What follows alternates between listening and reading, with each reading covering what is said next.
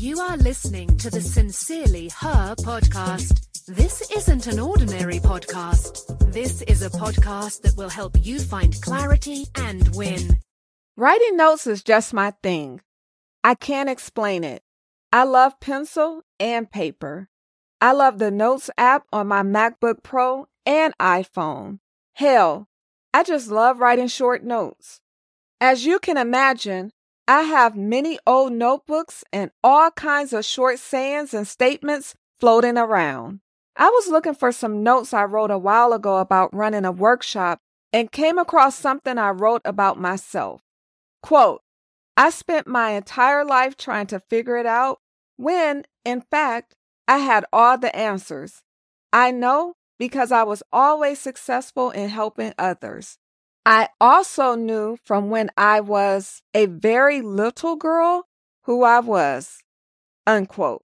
I wrote that two years ago. I'm not sure why, because the rest of my notes I jotted down before and after that statement had nothing to do with each other. I know I have all the answers within me, and I always knew who I was. You can spend a lifetime figuring it out, or you can accept who you are. Hi, I am Tam. Thanks for joining me today. Are you ready for some bite sized motivation? Today's note accept who you are. Accepting who you are is hard for some people. Accepting who you really are doesn't mean you can't change.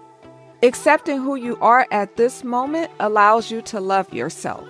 Accepting who you are is difficult.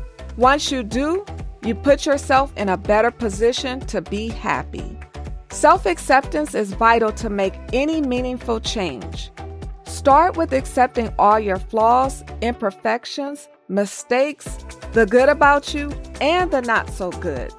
Appreciate where you are, where you have been, and where you can go in the future. Practicing unconditional self love and not worrying about who you think you're supposed to be will help you accept who you are. Thanks so much for listening to the Sincerely Her podcast. Remember, be you, trust yourself, be happy, travel, be authentic, have confidence, and never give up.